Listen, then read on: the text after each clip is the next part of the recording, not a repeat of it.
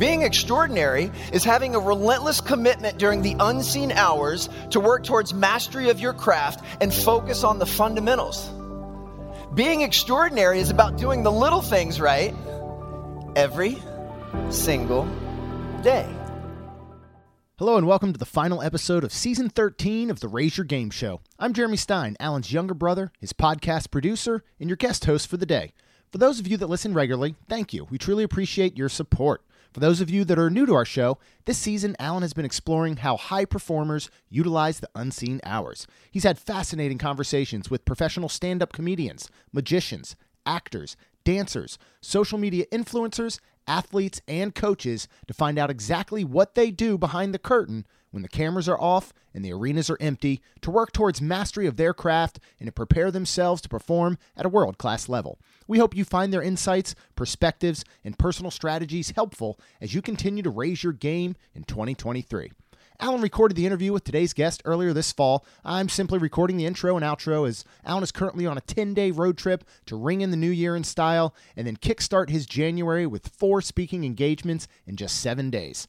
But we will be back in full force to launch season 14 in mid January. The new season will take a closer look at the most impactful lessons, principles, and strategies Alan shares on stage during his keynotes and workshops. We will play selected clips from his speaking engagements, followed by additional commentary and expanded thoughts from Alan. These episodes will be concise, powerful, and highly actionable to provide you with the tools you need to make 2023 your best year yet. We look forward to you joining us then. Okay, let's get on with the show.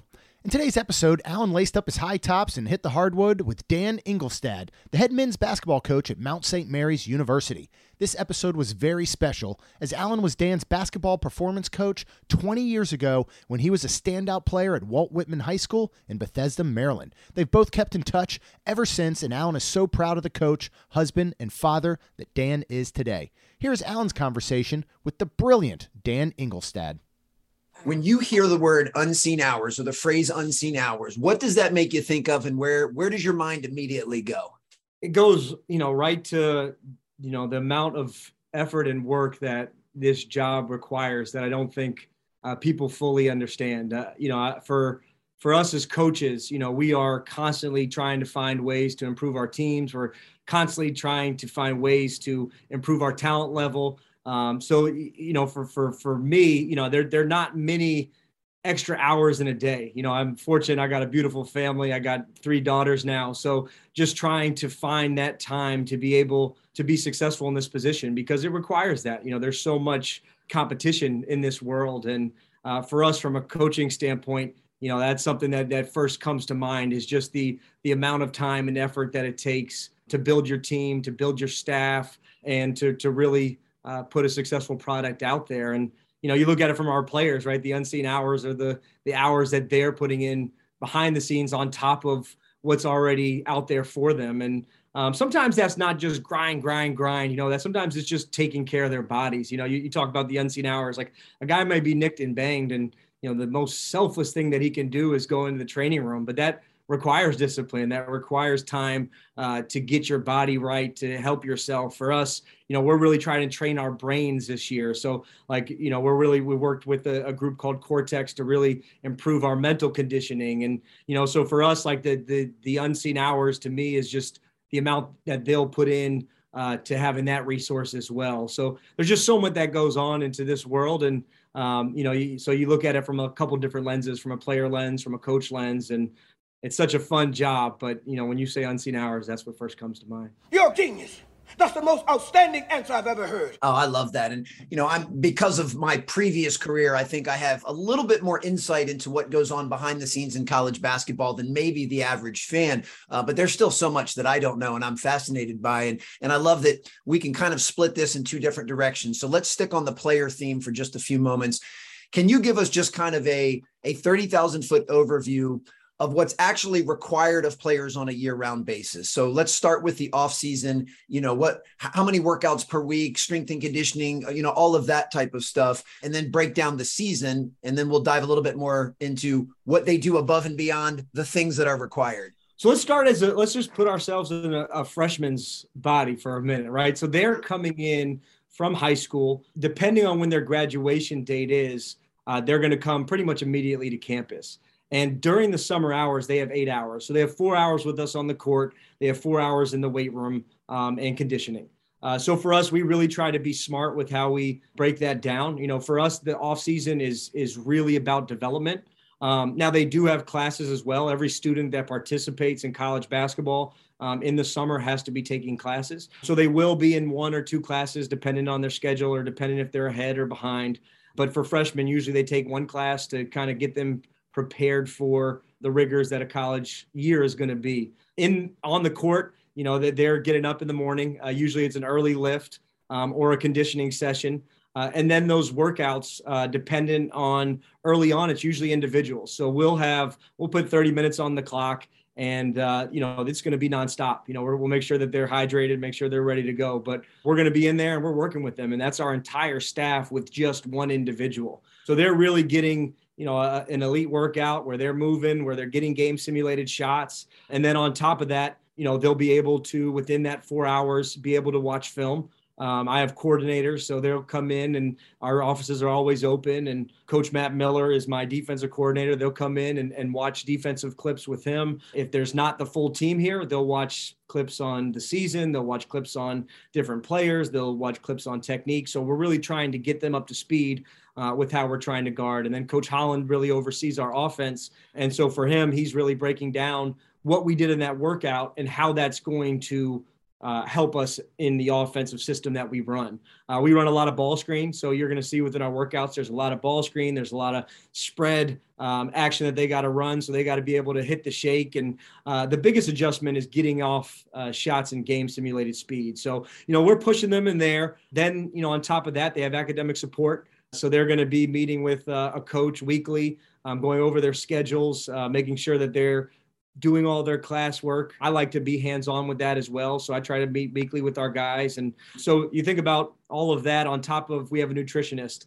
Uh, so, you know, for them, they're, you know, getting their body fat. They're trying to find their body composition and, and ways that they can improve. And they're working simultaneously with our strength coach. So you've got the strength and conditioning, you've got a nutrition component, you've got class um, as well as you know in the off season we're really trying to work on their leadership as well. So it might not be an actual class but we're trying to give them um, as many tools to be successful heading into the season. So it's it's a busy schedule for sure. Oh yeah you're in the big leagues now. Oh it is. So and so it's the ncaa that allows you guys eight hours of, of basically contact time. And you said you divide that up amongst strength and conditioning and actual on-court skill work. And this is this is during the summer. Then they've got their nutrition, they've got the uh, uh, academic support, they're taking classes during the summer. That sounds like a pretty robust schedule, but I would imagine many of your guys come in above and beyond to work on their game on their own. Can you give us a picture of what maybe maybe some of your most ambitious players of years past, what type of hours are they logging during the really unseen hours, even when your coaching staff isn't seeing them? So I took a little different approach with some of our veteran guys this year. And, you know, I, I thought you know, let's take the approaches. They're going to work out. They're going to get their workouts back home. Um, we're going to definitely have them from one summer session. Uh, but we had guys that then they wanted to be here. You know, they they wanted to have access to the weight room. They wanted to have access to our coaching staff, and so they stayed uh, multiple sessions. And you know, those are the guys that you know they're they're kicking butt and and really attacking everything. And on top of the workouts, they're also playing in the Kenner League, right? So they're driving down to Georgetown and and trying to elevate them, themselves that way. You know, they're trying to to find any advantage that they can to get ahead, and it's you know knocking down our door, trying to watch as much film as possible. And you know, the great players that I've had and the ones that end up breaking through because it's a process. It always will be. You come in as a freshman, there's a learning curve. There's so much coming at you. Uh, but that's the fun part of coaching is seeing those upperclassmen that went through that curve really figure it out. And we've had a couple on this year's roster that I'm really excited about. And, you know, the guys that have ultimately made those big jumps, they're usually the ones that have those uh, terrific off seasons that do more than the requirement, that are obsessed with getting themselves in the best physical shape, getting their mind in the best uh, mental shape that they can be, as well as, you know, their bodies uh, physically ready for the year uh, from a strength standpoint. And, you know we've we've seen seen a lot of growth from our guys this year and guys that are coming back but you know guys in the past you know, our, our all league guys are usually uh, ones that that put the time and the effort in.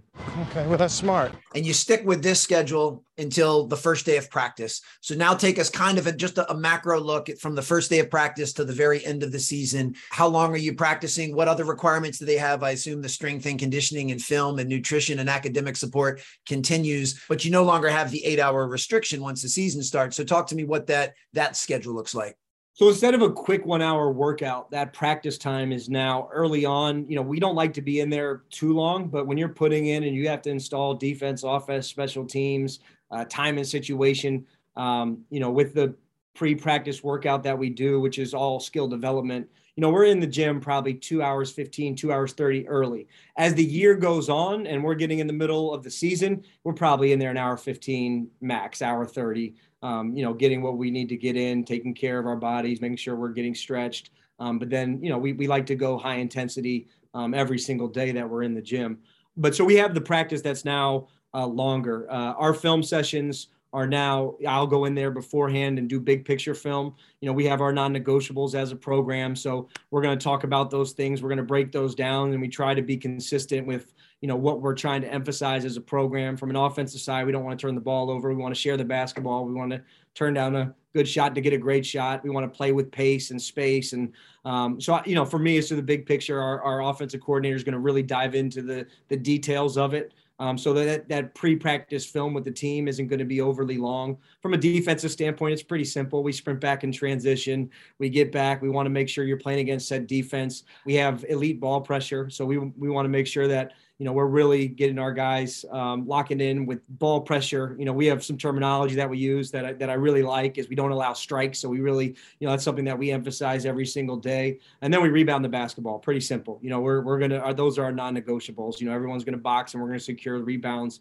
uh, with two hands. So, you know, for us every day, we're, we're putting that into play and our film is going to show that as well. So when they go in with coach Miller, they're going to really go over the, the details and our rotations and what we're doing uh, from that standpoint. So they're going to get, you know, a ton of film throughout the course of the day. So in the regular season, they're going to get more film study. We're still going to lift three times a week with our strength coach early on in, in the year. They're going to meet with our nutritionist and go over to the cafeteria with her and make sure that they're getting the right food and make sure they're fulfilling the requirements that they need to to be successful playing division one basketball. You know they, they got to fuel their body because they're um, exerting so much. And then they have their their same deal. They got their classes they got their study halls. You know our study hall is based on your academic track record and success. So we have guys that are in our program that are three eight students that are getting their masters. Uh, they need a little less attention than a freshman that's coming in that's figuring it out for the first time. So you know it, it's it's a packed day, and you know on top of that, you know there may be speakers that were like Alan Stein every once in a while that come and talk to our guys, and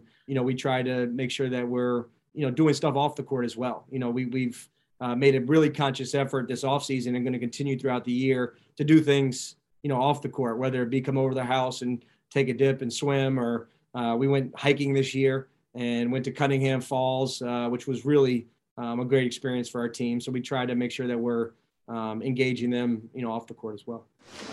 I like it a lot. My goodness, I mean, it's uh, you aren't you aren't kidding. That is a pretty packed and, and robust schedule for all of the commitments because we can't forget they are student athletes. So we've got the commitment to the academics, and you know, I guess on average, it's been a couple of decades since I've been at Elon. I mean, they have a couple hours of classes every day.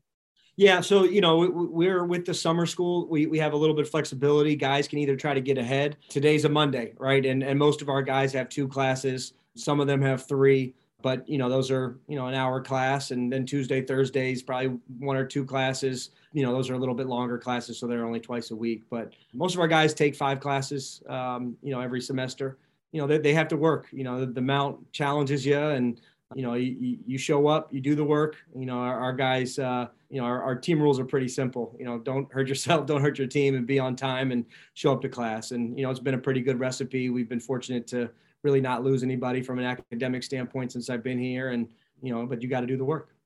Absolutely. And of course, before we get to any of this, before they have an opportunity to do any of this, they have to be recruited by you and your staff to know that they're the type of, of student athlete that can handle all of the stuff that you just shared. So give us a peek behind the curtain and what goes in to recruiting? I mean, obviously, you need to know that a guy can play at your level, uh, has to have the on court talent. But talk to me more about what you look for from a culture fit. You know, maybe some of the other things that that we might not immediately think of when we think college recruiting. So you were part of the one and two percent. I first off, I don't think people understand how hard at even you know a mid-major level it is to get a division one scholarship. They are really hard to get and the recruiting landscape has changed tremendously as of late. You know you've added now an extra covid year so now you have a new collection of graduated seniors that can still play basketball so they're part of the recruiting pool.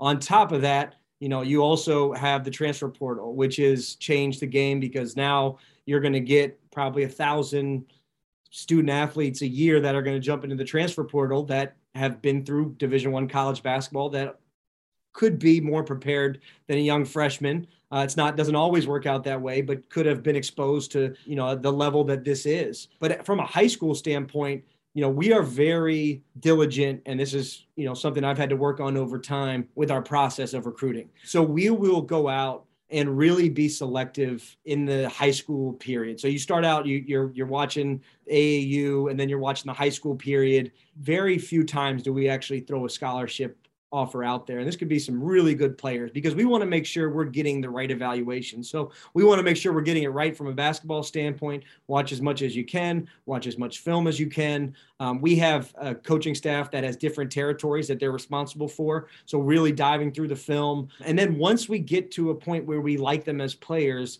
that's where the exciting part happens, but that's where the deep dive really comes into play. So we target them. We know that they can play. They fit us from a playing standpoint. Okay, now we got to dive into the character. Because at the end of the day, you talked about that schedule. They have to be able to do that. And you also, because we're around each other so much, you have to enjoy being around them.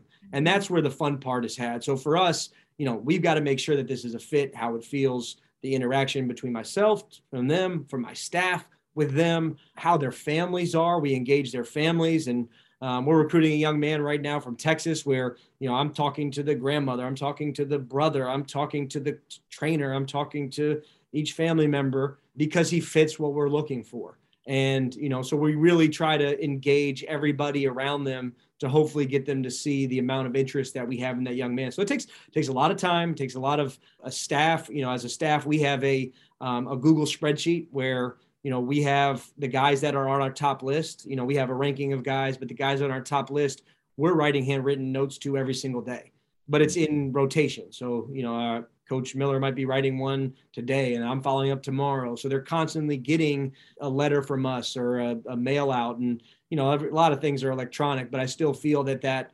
individualized attention, you know, whether it be a FaceTime or whether it be a handwritten note, still carries weight. That's always going to hold up. And so for us, that's part of our process as well of trying to land a recruit. But you know, we're going to talk to the we're going to talk to the counselors, we're going to talk to the coaches, and that's why it's really important to try to have established relationships with people because you know you really want to be able to trust people in this because we only get 13 full scholarships every year and sometimes that might be two or three high school students and when you're trying to build culture, when you're trying to build a successful operation, you know, it, it ends up being the people that matter the most. So you want to make sure it does fit. And, you know, I'm very fortunate. I love this group that I'm coaching now. I've made a lot of mistakes in my time at doing this, but really try to learn from them and try to make instead of processes that you know allow for us to be successful even though there is no science behind this. There is uh, certain characteristics that we do look for that usually translate for success at this level. You know that makes a lot of sense. And i would imagine as the head coach you're, you're kind of the ceo of the of the organization. How much collaboration is done in the recruiting from a standpoint of let's just say hypothetically one of your assistants goes to an aau event uh, a kid catches their eye uh, and i do want to hear what types of things catch your eye as a staff then they come back to the group and say hey i saw this kid. I think he could be a good fit here. Is it something that that collectively you as a staff all have to sign off and say yeah this is a kid worth pursuing do you give someone some autonomy to pursue someone to a certain level and then they present that to you? And then where does um, if any when you have someone in for a visit are you asking your current players hey is this the type of guy you'd like to add to our program and play with next year? Do they get a vote so I'll start with the first part. You know, we try to make this a collaboration and also, you know, our, our eyes will tell us different things. And the more that we can come to an agreement that this player can help us, the more that I feel settled and excited about recruiting it. We all got to trust our eyes. We all got to trust our gut. You know, our, our, staff knows that when we're in our staff meetings, I want them to present the guys that they think can help us win. And once they present that person, we're going to get another set of eyes on them every single time. So it's not just going to be one evaluation. It will be a follow up with a coach. And the final thing will be me watching them. Like we will never offer a kid without myself getting eyes on them after the, and I trust my coaches. They are brilliant and they are they are really good at uh, evaluating talent and have done a terrific job so far. You know and i took over five years ago. We were a really young team. We were one of the youngest teams in the country and we've steadily built our talent level up. And you have to find some diamonds in the rough here at mount st mary's and and develop them. And and you know that's something that you, you're not going to get a finished product but you know you've got to hit on a couple of things from a talent level from a character standpoint. And uh, i think we've really gotten to a good rhythm uh, of doing that. So then once we all not all agree, but once we are in agreement that these are the guys that we're going to get, then it's a collective effort. We're going to all bring the guy up to campus. Uh, we're going to you know treat him like our he's part of our basketball family, and with that. Your guys are your best recruiters, and that will always be the case. And for us, we'll have a host, uh, but we like to surround them with more than just a couple of guys. They'll uh, end up, you know, spending time with them. They'll hang out in the dorms with them. We try to make it where uh, we create some interaction as well. You know, instead of just going out to a dinner, uh, like we'll do dinner with the family on the first night of an official visit, but the second night we like take them bowling. We like to, to be where it's where we can interact, where we can have some fun, where family can talk to players, where a, a parent can I can have a conversation, where you know we can have a little bit of fun with our recruits and you know talk a little bit of trash too. And it just you know I, I think that's something that as uh, time's gone on here is really important. And you know I will always ask the feedback of our players what they thought because it matters because they know, and especially when you trust your group and it's a player driven team, they know what fits and they'll they'll be able to tell you. And you know, I'm I, I, think I've really built some trust with our upperclassmen, and you know, they do a terrific job when we when we do get recruits on campus because they want to see the program be successful, um, and they you know they're an extension of what we're trying to build. You smart. I appreciate that. Well, you know, as a side note, I just want to say how selfless a young man has to be to say he's a, a junior on your team, he's a point guard, and you're recruiting a, a pretty highly touted point guard. For him to say, Yes, I still want this guy to come to our program, even though I'll be competing against him potentially for minutes, you know, and so forth. It, it takes a special person to do that. And I, I've always found that fascinating just in the college recruiting uh, uh, landscape, if you will. A couple of other one-off questions because the recruiting part fascinates me. So, uh, you or someone on your your staff goes to a big AAU event, and tell me the things that catch your eye. Now, I would imagine to some level, you know, you've you've, and of course, I say this with all the respect in the world. You've got the guys that are most likely going to go to Kentucky or Duke or UNC. So there's a good chance you won't get those guys no matter how hard you pursue them. And they're probably the ones that catch your eye immediately when you walk into a gym. What else are you looking for to say this is the type of, as you just said, a diamond in the rough, a player that that is certainly good enough to play at our level, but might even be a little bit better. And how can we convince them that he's the right fit here? It changes every year from positional need, right? So, or because you know you're going to lose a roster piece. Like, and yeah. for us, we might lose a couple that are unexpected, um, there are certain things that you look for from certain positions, right? So from a point guard standpoint, if I'm looking at a point guard, like I'm looking to see how he commands his huddle. I'm looking to see when he gets subbed how good of a teammate he is. You know, I'm looking to see if you're a smaller point guard, are you picking up 94 feet? That's just because what you do. I'm looking to see if you pass with both hands. Like, are you only going right or can you go left?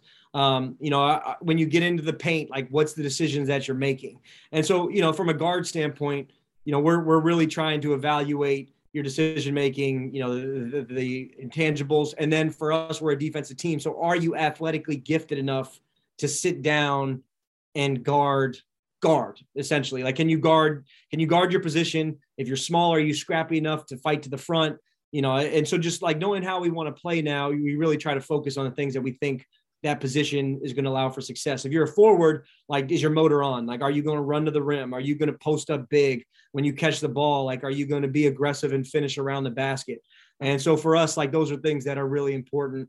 Um, and also, you know, uh, the the your communication level. Like, is it is it going to take time um, when you're on that back line of that defense, you're an extension, you know, essentially a quarterback of our defense. So for us, we're uh, looking for guys that are communicating, that are you know being aggressive in ball screen coverages, that you know can move their feet laterally, and you know how do they do at the rim? Like are, are they athletic enough to be able to stop a physical guard from Iona at the rim, and you know just certain things that you try to play a game in your head and think about what's going to happen during the season and how that will fit in there. So um, you know, it, it changes. And, you know, if you need a guy that can stretch the floor, like shooting's been in, in need for us. So it may be that that we may give up a little athleticism for a guy that can really pick and pop and make threes from that four spot. So, you know, every position has something different that we're looking for. And we try to really break that down and be specific with what we're looking for from a player. I think it's brilliant. I, I love that you mentioned both tangible and intangible qualities, that you're certainly looking for very specific you know uh, skill sets for them to play on the court but you're also looking at leadership you're also looking at the ability to communicate you're looking at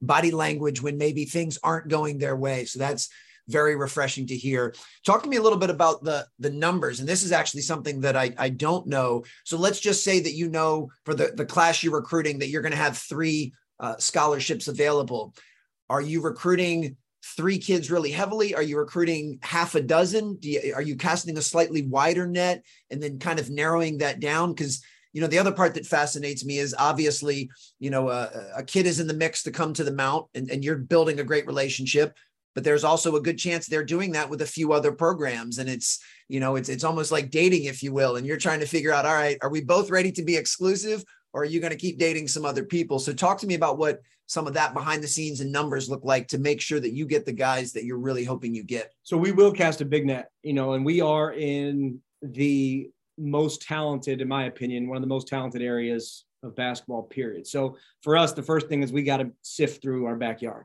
We got to make sure that the Washington, D.C., Virginia, Baltimore area, that we know who's there because you, you really, if you can get a, you know, a diamond in a rough, so to speak, they're harder to get. You know, our area is very heavily recruited now because you think about all the great players that have come. So for us, we're, we're casting a big net. And so we just had our elite camp yesterday. We had 120 kids there, right? And of that 120, we probably had 15 kids that could, 20 kids that could probably play Division One basketball. Okay. Uh, so you know, you, we're recruiting them, but it might not be the need for the position in that class. So we, but it might end up becoming. And the way that I've told you that the college basketball landscape has changed is some of the recruiting for high school kids is going to ramp up at the end of the year because people are going to go into the portal and see what they have. So it's constantly recruiting.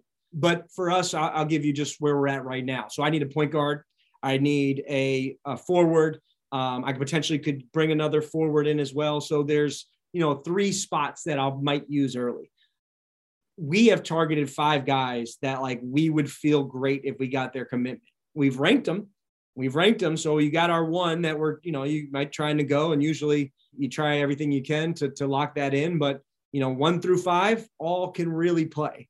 And you would be thrilled with their commitment. And you will, uh, once you get them to campus, you really try to go all the way in to make it happen. And, you know, uh, as you said, it, it you are transparent through the process. You know, when we have our, number one guy up, we're going to tell them, hey, we got guys coming in behind you. And if they take it, I'm going to have to call you and tell you, unfortunately, the scholarship's not there. And, you know, that's the risk that they may choose, but that's also what we risk by waiting out for a young man.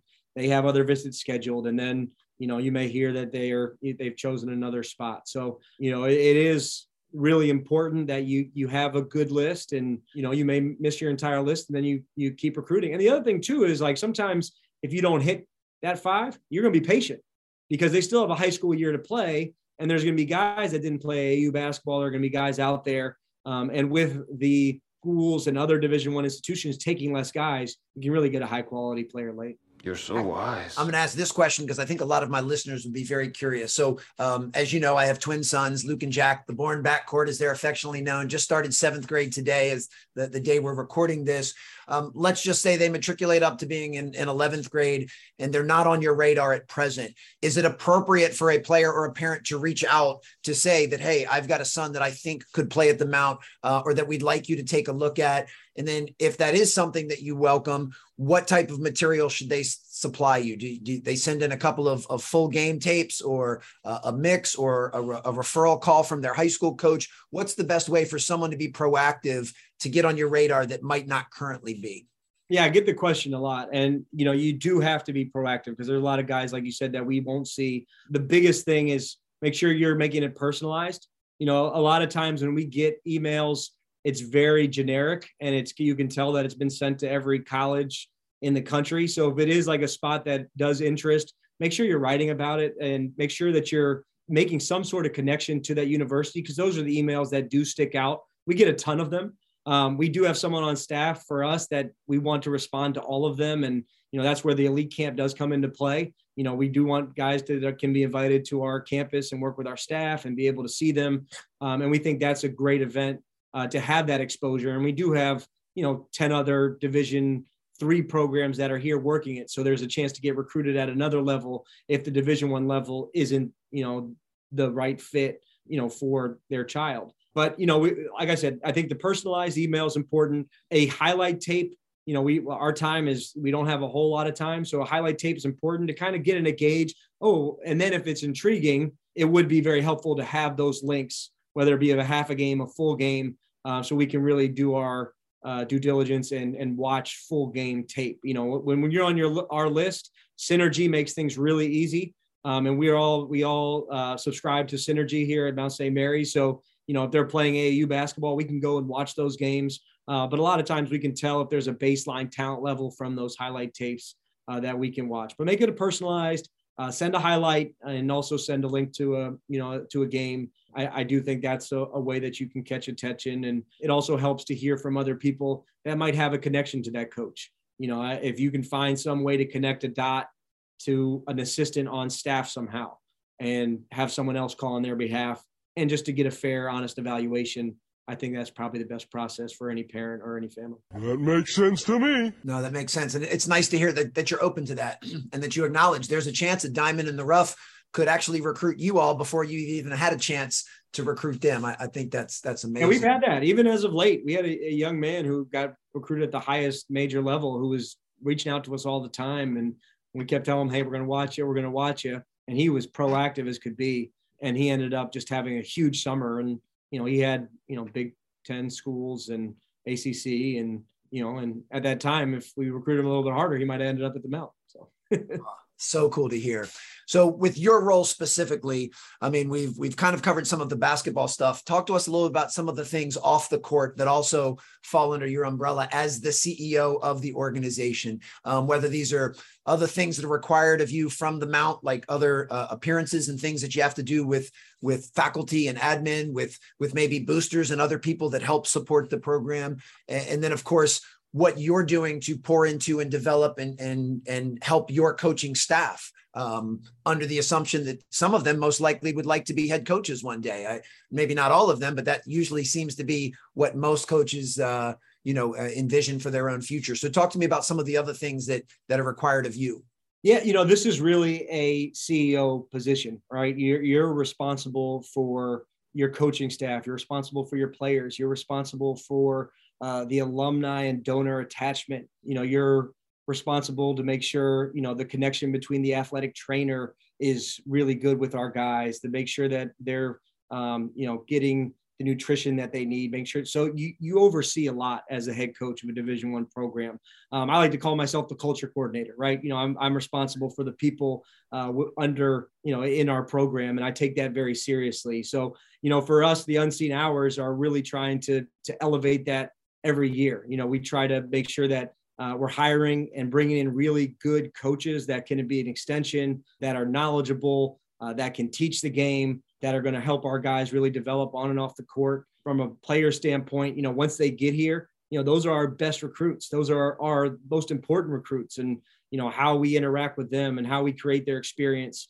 uh, is so important. So there's a lot of time spent into building those relationships and uh, making sure that, you know, the, the guys know that it's authentic and we're working to try to uh, do something together. And that's that takes a lot of time and effort. And then you know to run a division one program it takes a lot of money. So you've got to include the friends of the program that are that care about this place. And it's i don't think people understand how important it is to engage the community and engage the alumni and and and, and uh, really engage the donors that really make the program go. And uh, trying to you know create that family from a, a big picture and and bring them back to make them feel proud about what's happening here. So you know there there's a lot of uh, uh, a lot of things that need to get done within the program, and a head coach can't do it all himself, and that's why it's so important that you you have a staff. And um, you know I, I've shared this with you when I spoke at the clinic, but you know for those that are watching, you know here's kind of an org chart of what yeah. breakdown is, and just making sure our our coaches are in a in a in a place where they know what expectation is, but also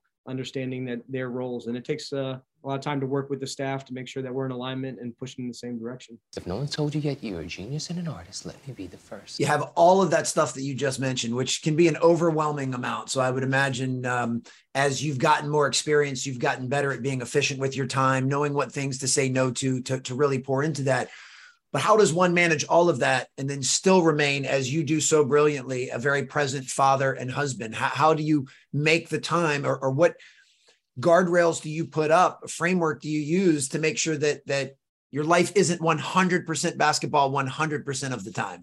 My golf game isn't very good anymore. I without kids, I used to play and get out, and I still like to to, to play, um, you know, in events, and it's just prioritizing, right? It's prioritizing and um, I know that I'm a better coach uh, with my family support. You know, my wife is amazing. She's a rock, and I have three beautiful daughters. And win or loss, like I'm going to walk through that door, and they might mention it, but it doesn't affect their day. And you know, so for me, I'm building this in a family dynamic.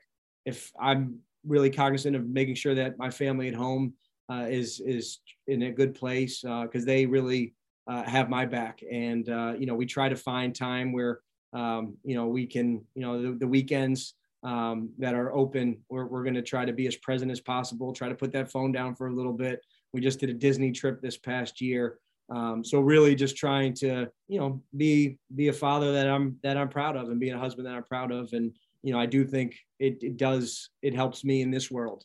Um, and it really helps uh, me understand, you know, the, the needs of our young men. You know, I got girls now that eventually are going to be in this position and anytime that you know, we're going to coach them hard and we're going to demand a lot out of them, but also, you know, understanding, okay, well, how was I want someone talking to my daughter in this moment and, you know, try to use that. So, you know, I'm learning, I learn every day uh, for my family and I'm very fortunate to have a great one. We're a big family here. I think that's a fantastic filter to use. That reminds me kind of Morgan Wootten would always say, you know, you I'm here to coach someone as if they were my own child, or I'm here to coach them the way I would want someone to treat my own child. I think that's fantastic. And um, I, I assume many of your assistants have families as well. So are you constantly, in addition to the modeling it the way that you do, are you reminding them how important it is to not work 24 7 and to be present for their own families so that they'll come to work as the best versions of themselves the same way you do. Yeah, we've had those conversations a lot. And I do have really motivated, driven coaches that are going to put in so much work. And you talk about those unseen hours, they're going to be finding that time to make sure that they're not missing anything from a tactical standpoint or making sure that our guys are getting better in certain areas. Uh, but I tell them it's important to have that, you know, release and make sure that you're uh, spending that time with your families and you know, our my daughters will be at practices running around, and Coach Holland uh, on our staff has uh, two boys and a, and a girl coming. They're always in the gym running around, and you know, I want them to be around, and I think it's great for our guys to see that as well, and um, you know, to see a lighter side sometimes in the gym because you know it's intense in there. You know, a Division One practice, it's intense, and uh, we got to demand a lot out of them. So, um, you know, I think it is really important to have that family time and to to and, and, that's something that we promote within our program. You're the smartest guy I ever met. Outside of your immediate staff and everyone at the Mount, um, how often are you in communication with or or talking with other coaches in the profession you know technically your competitors if you will i mean uh, not only guys that you compete you know with for wins and losses but you're competing with for uh, recruits and you know given that when you started you know you're one of the youngest head coaches in the country did you have some mentors in the field? And did you have some older more veteran coaches that you look to just to kind of learn the ropes? Yeah i still do and i still have guys that i'll always lean on. Milan brown gave me a chance here at mount st mary's and i've worked with him for six years and he's he's my coaching mentor. You know he he showed what it was and he put the blueprint to try to be successful in running it in a family dynamic and um, and i got to watch him live it every day and he had two daughters so i got to see how he carried himself and Um, and then on top of that, you know, I, Jamion Christian was really successful here at Mount St. Mary's. He really helped, you know, my coaching career early on there. And they're guys that I, you know, lean on a lot. The cool thing about our profession is people really are open to sharing. And that's like this, a lot of professions aren't necessarily like that. And coaching's different. You know, I'll be recruiting multiple coaches I could name, but know, I was just sitting there the other day and Rick Barnes and I sat next to each other and he was so open and, and shared and, you know, and that, that's just not him. I mean, you, you can go down the list of guys that would, uh, you know, just share their wisdom, you know, things that they do that are successful. You know, I, I do think that's where this profession is unique. You really can get a lot of ideas from guys that have done it before, and especially with the older coaches, like they they really want to make sure the game is passed on in the right way. And you know, I try as much as I can to pick their brains when those opportunities present themselves, and write down notes and steal little things here and there. And you know, you go to a coaching clinic and you usually take one or two things, but you know, I just in a passing conversation, you can get something that can help translate to your program or just a way things are said or a way that they word it that, you know, can, can leave an imprint. And, um, you know, there are a lot of guys out there that are willing to share, but you always got your, uh, your close network that you, you stay tight with and, uh, you know, that are there for you when you need it. Yes. That's awesome. I have very fond memories of being in the coaching fraternity and, and realizing that there's a special brotherhood, if you will. The, the, guys have tremendous amount of respect for anyone that's willing to make the sacrifice and commitment to do this job. And and yeah, we can all help each other. And it doesn't take anything away from our program or our ability to be successful by helping somebody else out. So I, I'm I'm so glad you brought that up. Last thing for you. Now we'll get kind of really specific. So let's just imagine hypothetically, we're in the heart of the season. You have a big road opponent in conference talk to us about what the 48 hours before that looks like. I, I want to know a little bit about um, the, the, scouting that's done and what you're sharing with the players, um, what the actual travel looks like, even there on game day. What kinds of things do you say in the pregame talk? What do you say during halftime? And then what do you say after the game, regardless of whether things went your way? Awesome question. 48 hours. So we, to- I told you we have coordinators.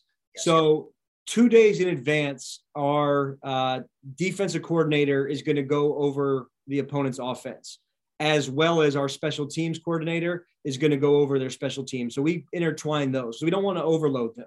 Um, so that's that's 48 hours. That's that day of practice, and that practice will take place on our facility. So that will be in our practice gym. We'll watch the film. We'll get out there. We'll stretch them, and then we have the practice. And they've already now seen the visual of what the opponent's already going to be doing. A lot of the guys have already came in for individual film and have already gotten a little bit of head start, um, so they have that visual of uh, you know what that opponent is going to try to emphasize from an offensive standpoint, and then we try to execute that game plan in practice. The next day, our offensive coordinator um, is going to go over, and this will be at the opponent's facility. So we'll probably leave after that practice because we don't want to miss two days of class time. We'll practice 3:30, 5:30 get on the bus. Usually it's Chick fil A, sometimes Chipotle, whatever the guys want. Grab a road meal, and then we'll eat again at the hotel. Um, have our pregame meal there at the hotel. You know, we'll we'll have already gone over the film the night before. We'll go over the offense. That next practice day, we're going to go over you know what the how the team's going to guard us. You know, the different ball screen coverages they're going to um, you know throw at us. Uh, where we think they're weak, where we can attack. And so we're really going to do that at a high level as well as personnel. So we're going to break down um, each opponent's personnel uh, clip. So we're really going to have a good feel for um, the guys on the other team. And, you know, we have the way that we break down our scouting is we've got Redicks, Wades, uh, Redicks are those that shoot the heck out of the ball. You better play them off the three line. Don't let them get a jump shot up. Those Wades can hit the, the mid range. Um, they're pretty good there. And uh, we shouldn't disrespect him that way because he's a Hall of Famer, but we got Rondo as the last guy, and that's more to the basket and, and floater. So we, we have those three that we'll categorize, and our guys will wear different uniforms depending on uh, what type of shooter they are, different penny, um, you know, really trying to emphasize the, you know, who's who and and making sure that we're getting out on certain guys certain ways with our closeouts and our defense. So then we get through practice, at the opponent's facility. We'll come back and we'll lump it all together in a condensed version. So they'll see the film on all four of those pieces, and our, our staff will break those down. They'll hear from the different voices in our staff. I think it does, you know, it's important for me that they all have a voice. They get their voice during that time as well. They're presenting to the team. Um, you know, our guys that we do a little bit different is we'll give them a blank scout. So the night before, they'll watch all the film, but we're going to do just the personnel with them and they have to get up there and now they're talking about each opponent. Eh, they have a, a one guy that they're that they're responsible for, and then the whole team has to fill it out while they're doing it. So not only are they presenting the players, they're also writing it down. Mm-hmm. So they have it where they're, you know, not only just seeing the visual, but they're also learning by, you know, writing it and staying engaged through the whole scouting report. Um, so they take ownership in that. I think that's been a, a, good thing that we've done over the years. Then we, you know, have bed checks. I used to take their phones. I said, I trust these young men. Like they need to get their rest. They're going to keep their phones. Um, but you know, we try to have make sure they're in bed by 11:30, get a good night's rest because it's important for performance. And then we get up the next morning, have breakfast. We'll do a shoot around there. It's a short shoot around, uh, walk through, uh, get shots up. Really, just try to you know get the last uh, focus on things that are important for the game plan. And we get to the game an hour and a half. Uh, they'll start getting their warm ups in, post work or post, perimeter work or perimeter. Um, then they come together and they get their warm up in. Uh, we bring them in with about 40. We'll show very short clips again of the offense, defense, special teams, in and out, get back out. And then with uh, 13 minutes to go on the clock, we'll come back in and then I'll give my pregame speech and just go over again what's important, what we need to do, who's guarding who, uh, our five keys for success. And then you hope the guys are ready to, to lay it all out there and have some fun and fly around and make some plays. And uh, I'll give them the motivation for whatever it is that day and, you know, try to be creative with that sometimes. And uh, halftime is going to be dependent on how we're playing. You know, if I feel like they need a spark, I'll give them a spark. If I feel like you know they're too high, I'll try to keep it mellow. And hey, guys, we're okay. Like you know, it, it all depends, and it's a feel. You know, that's more of a gut feel at halftime. And then after the game, we'll always have a team prayer. I try to keep it as brief as possible because we're usually all pretty emotional after a win or a loss, and you try to think about what happened. But the more that you can save it for film the next day, the better because sometimes what you actually thought had happened isn't necessarily the case. So um, try to bring it in, try to make sure the team's connected, and uh, you know try to put our guys in a good place to win the day the following day. That was awesome. it's just so mind blowing that everything that you just outlined there you're basically going to do 30 to 35 times throughout the year. I mean, obviously half of these games will be at home and, and some travel's a little more extensive than others, but it's it's the same system and it's the same process and it's that much detail. That's the part that that I find remarkable. And then uh yeah, when staff, right? I mean, they have to like get ahead. We have two games now in the MAAC. We're going to play Friday, Sunday. Like they have to have Sundays prepared before Friday. So they're still focused on Friday's game and then also getting ready for Sunday. And, you know, that's where the real unseen hours are. That's the amount of film and the breakdown and each individual and the other opponent and just trying to make sure that we're being efficient as possible on top of the recruiting requirements that this job has. So, you know, that's when people say that, you know, it, it is, I, I still think it's the greatest profession in the world, but it's, it's a lot. And, you know, you got to be willing to put the time and the work in. Absolutely. Well, you know, as I mentioned before, I'm, I may be privy to a little bit more insight than most just based on my previous career, but I still learned a ton today and, and just absolutely blown away at, at, at what you are continuing to build there and the approach that you all take. So I, I can't thank you enough for uh, sharing some of what you guys do during the unseen hours. And you just know that I'm always rooting for you. And uh, yeah, this was amazing. Thank you. Yeah, Alan, thank you so much. And, and for anybody that's listening in, um, this man right here has had a huge impact on my life. Was one of my first coaches, and um, you know, I, I, one of the first uh, experiences that I in high school was through his training. Uh, it was Eats at the time, and um, the energy that he always had was contagious. So knowledgeable, uh, but inspired me to be a coach and to do it with a positive energy and enthusiasm. And um, you know, I know you've gone on and uh, impacted so many, uh, but I got to kind of see it firsthand as a as a young kid and uh, the impact that you had on not just me but all of our friends um, was profound. And um, this is really cool that we were able to get on today because it means a lot. Thank you! Well that's it for this episode and for season 13 thank you for investing your time with us. We hope we helped you raise your game.